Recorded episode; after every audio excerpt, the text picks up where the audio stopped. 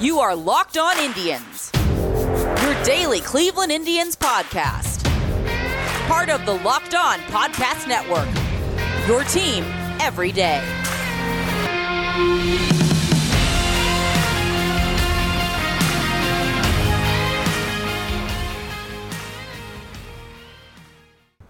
Hello, everyone, and welcome to the Locked On Indians podcast. I am Jeff Ellis.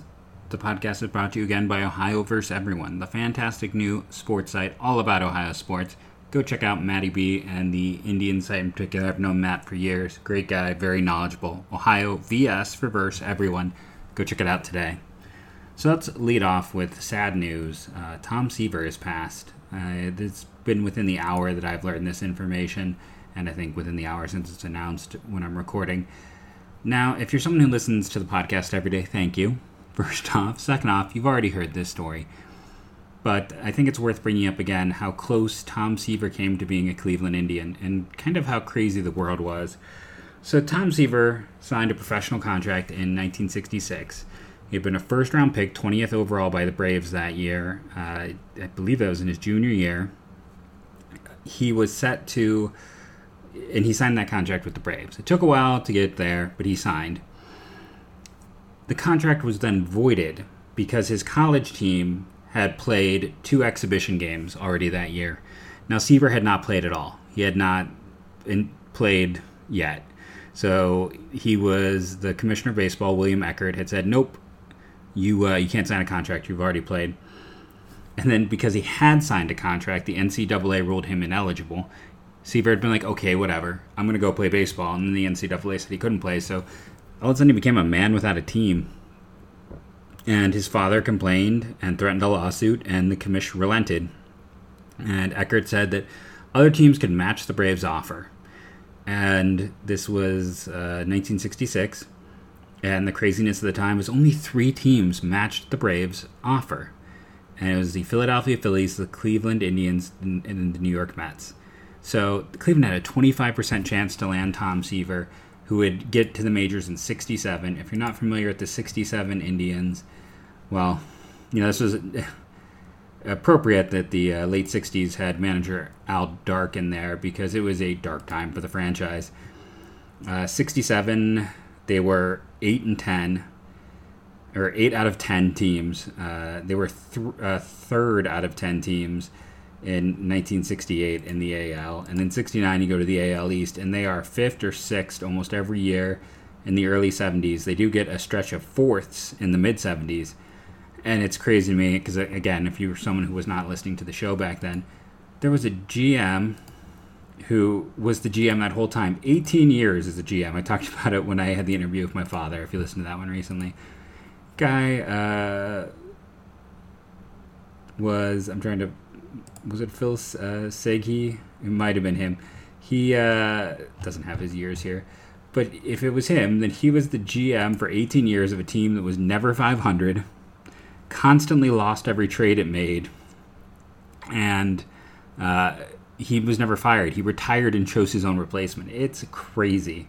So that year, where Cleveland finished third, they were 21 games behind the Detroit Tigers. Baltimore was second and that Tigers team was uh, part of the strength of that Tigers team was thanks to the Indians, who had uh, traded away Norm Cash to the Tigers for nothing, and um, Colavito wasn't still there, so that was before the deal. I'd have to go look at the years of it after. Um, either way, you know, Norm Cash, who was the best hitter on that team, I believe, uh, if not, he was still an all star level talent for them, was someone who uh, they gave away. so those are that's what was happening to the Indians at the time. Does it does uh, Tom Seaver allow them to win the vision the division in you know '68, the one year they come close in his second season? I mean, he was already good, but it, it wouldn't be enough. Let's be honest. They were not a good enough team. You know, they're barely over 500 that year. They wouldn't even sniff 500 until 1976, where they'd be 500 again and then after that they would not get over 500 until 1994. So yeah, if you're keeping track at home, uh, let's let's let's play the fun game of before the 90s Indians, what were the five times the Indians were better than 500 before the 90s? You ready? We're gonna we're gonna play this depressing game. Uh, okay, so we've already talked about some of these ones. You know, you go to 76, then we go down to 67. I'm sorry, 68, not 67. So 76, 68, back to back in 59 and 58, and then 56. And again, that's that's the run of goodness in the 50s. Essentially, between the 90s and the 50s, which were their two runs really that the organization had outside of the uh, the teens and the 20s, uh, it was a wasteland. They had nothing. They were they were lucky to be over 500. Their best season was like a 511 winning percentage, and in between the 50s and the uh, the 90s. That's that's how bad it got for the Cleveland Indians. So Tom Seaver, I mean, it would have been awesome to have him in Cleveland just for the historicalness of what a player he was. Maybe, you know, those uh, 80s teams that did have some talent would have come together better if they had uh, been able to have someone of Seaver's level and then not blow the trade when they inevitably traded him. Um, you know, he did leave in part of that midnight massacre from New York. Uh, or I'm sorry, yeah, because he was traded during that time. Um, and not much was got, it looks like, for him in his trade to Cincinnati. But yeah, it's uh, it's fun to think about. I Seaver is one of, if you're building one of the rotations, the all-time rotations in baseball history, Seaver's in there. He's one of the five best pitchers in the history of the game, and he, he had a 25% chance to come to Cleveland. And it's also just interesting from the Cleveland perspective. You know, when he came, the pitching staff was good. Uh, 67, that team, Luis Tiant, Sudden Sam, McDowell. Steve Hargan was good that year. He was the guy who was a little bit up and down. Sonny Siebert was still in town. They hadn't traded him for uh, Hawk Harrelson yet. They would have had a really, really good rotation. Unfortunately for them, uh, they didn't get um, Tom Seaver, and they traded Sonny Siebert and got nothing to show for that. So yeah, not not a great time to be an Indians fan, but it is fun to think about that Tom Seaver could have been someone. 25% chance, and then how weird and how much has the game changed? That uh, nowadays, can you imagine? I mean, for the cost of a draft pick, which is probably even a, a cheaper amount. I mean, it's definitely lower because we're talking about the 60s, but I bet even if you did inflation, I bet his inflated contract wouldn't match up with what a lot of teams play nowadays pay nowadays for drafted kids. So it was it was nothing, and uh, only four teams had any interest in it. So that's the Tom Seaver story. I thought it was worth revisiting uh, with the news of his passing. What a what a legend! What a fantastic talent! Uh, just one of the great players in the history of baseball. You know what else is great? Sponsors. And sponsors are what allow a podcast to stay on the air. Um, it allows this great network to continue to exist, which uh, is, again, I'm very proud to be part of the Locked On Network. It's the first place I have ever been in my many romps and runs as a writer, as an attempted journalist that is trying to do its best to take care of its people, um, to provide a, a stream of income, not enough to live on, but but more than uh, than I have seen anywhere else for work. So I'm just before I even get into the ads, I just want to take a second again and say like feel good about listening to any and all products on this network because again they're taking care of their people in a way I have never seen anything else in my time take care of its people, and I, that means something. So uh, take a second and you know thank you for listening because that is why they can do that. That is why we have the reach to get all the ad sponsors we have. Um, again, it's it's not a livable amount. Don't think it's a huge amount, but even getting a regular amount that's you know over a hundred bucks or something like that is a huge deal. That means a lot to someone in my position. Um, so again, thank you. And if you're someone who listens to multiple podcasts, double thank you. Like feel good about that because again, this network is doing more than anything I've ever seen to take care of people. And that's that's just a little diatribe. But let's talk about those fantastic sponsors that allow such things like that to happen. Our first sponsor is Postmates.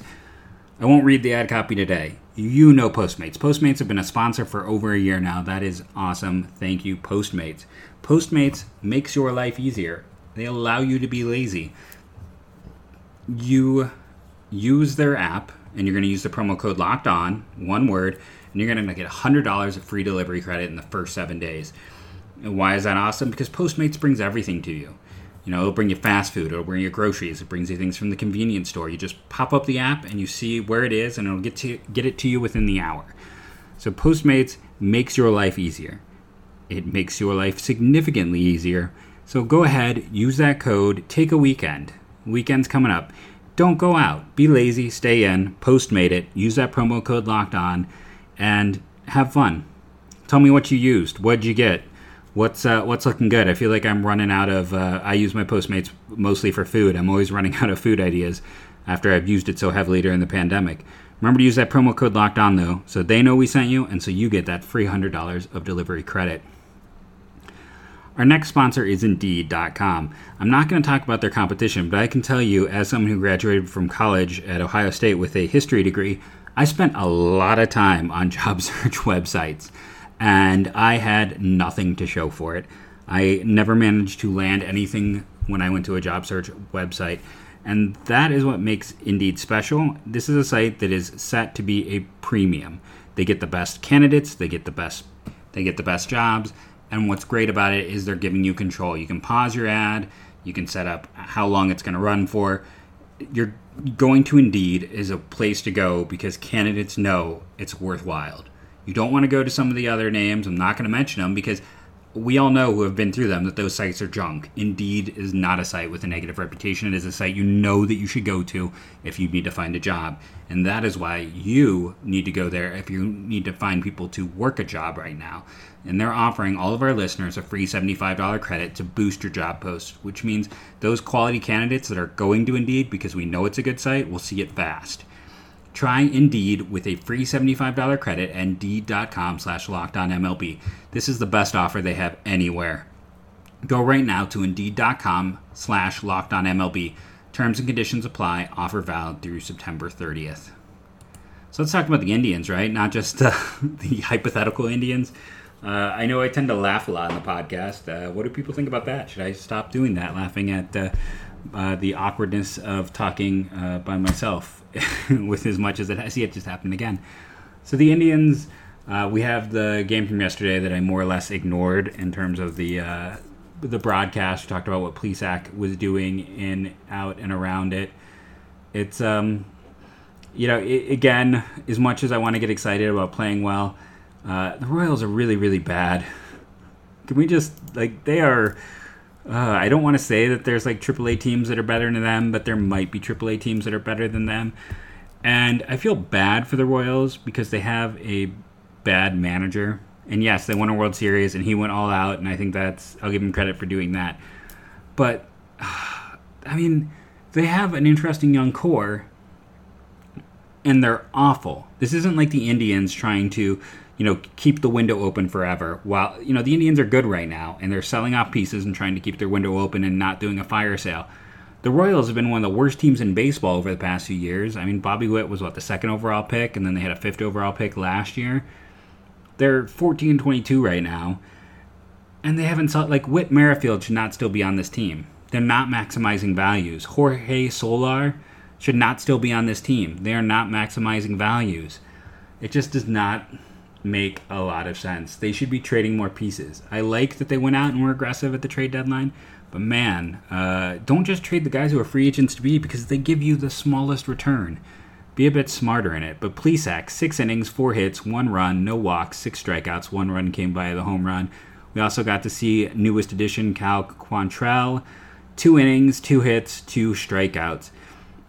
Now, I was very excited we had Quantrill and Plesac in the same game. I am still disappointed that no one else is uh, as happy or enjoying the reunion of Quantrills and Plesacs as much as I am.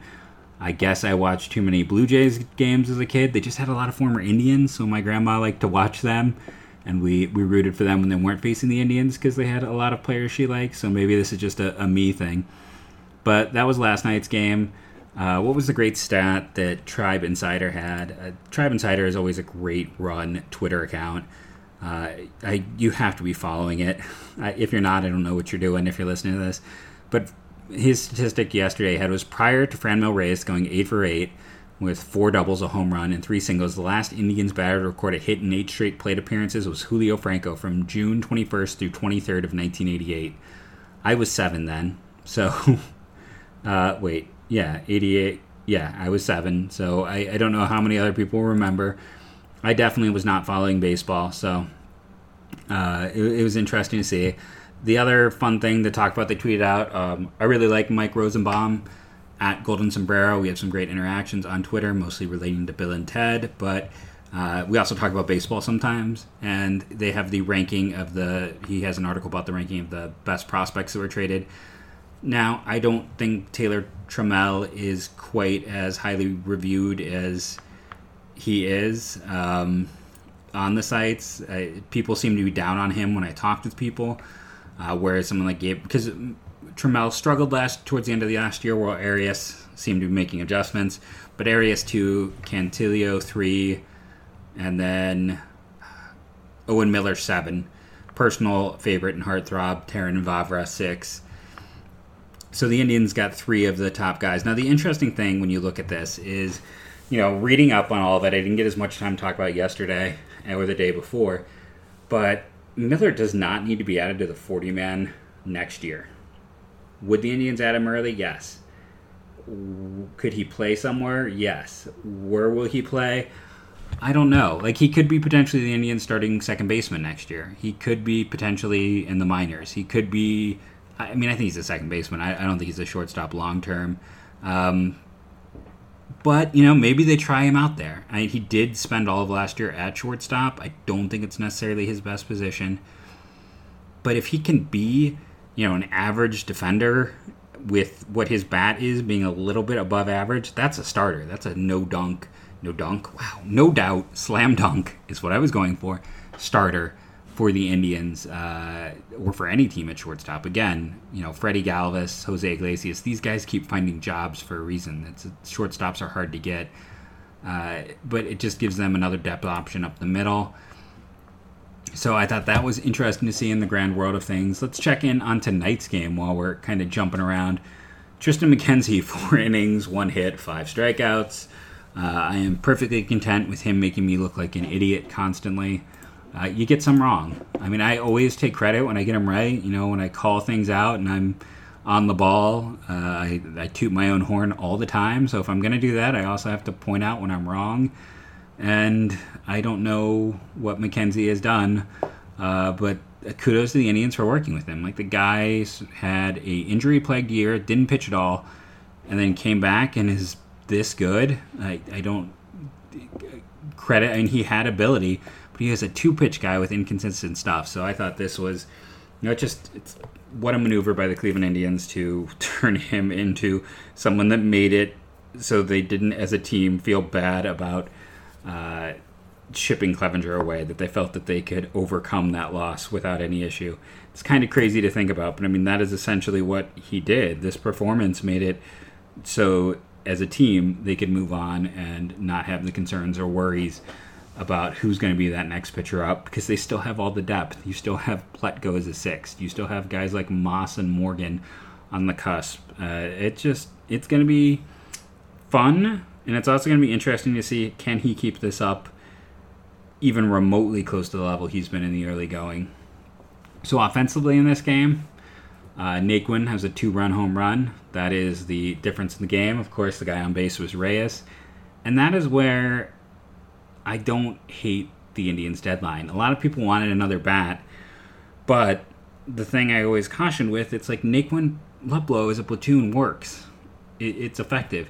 Center field is an issue, but I mean, Jackie Bradley Jr. wasn't that much of an upgrade. Like, go look at the numbers. He has not been good since like he had two really good offensive years, and then his defense has regressed. So if you go out and you add him, he would have been an offensive upgrade, but a slight one, and he would have been a big defensive downgrade.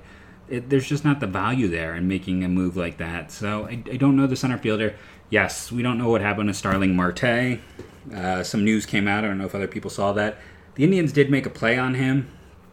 Part of the difficulty Uh, Caleb Smith was a player that we know two years ago the Indians also made a play for, and he's the uh, centerpiece back in that deal. He has struggled with home run rate. That has been kind of his undoing through the years. But getting that solid starter with multiple years of control was valuable. Starters, you know, we've talked about ad nauseum. Everyone who's listening to this podcast knows how much value there is in a starter. And Caleb Smith has more value than a Plutko, but he has less value than any of the other starters on the Indians. So if you're looking at something like the Marte deal, I don't know who you have that's comparable. I don't. And if getting a starter was important to them, you know, are you you can't give up one of the Indians' other starters, can you? I mean, I, I don't think you can. Uh, and Plutko just does not. No, I mean, he's a great swing guy, um, a good depth arm, that guy you kind of need at the back of your pen for when things get a bit hairy, who can pitch a bunch of innings. But in a role beyond that, it's just not there. And the Indians, for as much as again Marte would have looked, if that is what the D backs are kind of heart set on, the Indians just don't make a lot of sense. Now, I will say this can we double down for a second? Marte and Bradley, what are you willing to give up then? Which is there a starter on this team you'd be willing to move? Because you're not moving Bieber, obviously. You're not moving Carrasco. You're not moving Civale. You're not moving Plesac. It still makes it difficult, right? Like it's still hard to find that. It's like, would you move Triston McKenzie uh, with what he has shown this year? I said, is my question. So as we come to the end of this podcast, and you know, I, I heard the complaints about some of the free agent stuff. If you were the GM, would you trade Triston McKenzie? and a lesser prospect, a player to be named later, for Starling Marte and Archie Bradley, I would consider it. A few months ago, I'd have said heck yeah and moved on without issue. If you are the guy in charge of the team, would you make that call? I think I still would. What are your thoughts? They moved both those players. Bradley has multiple years of control. Stuart Fairchild is a good, not great prospect. And they got uh, just kind of a filler relief arm. And they got good, not great prospects along in the other deal. So I really think you could make a case for a, a lesser, lesser piece with Triston McKenzie could net you both of those players. Do you make that deal? Yes or no? Let me know. What are your thoughts? Tomorrow's show, we are going to preview a Brewers team that uh, is currently out of the playoff hunt. Uh, very odd approach to this season. They have a ton of one year contracts. We'll get into that in depth tomorrow on the show. So stay tuned to hear all about the Milwaukee Brewers. I have been Jeff Ellis. You have been a fantastic audience. As always, this has been the Locked On Indians podcast. And as always, go tribe.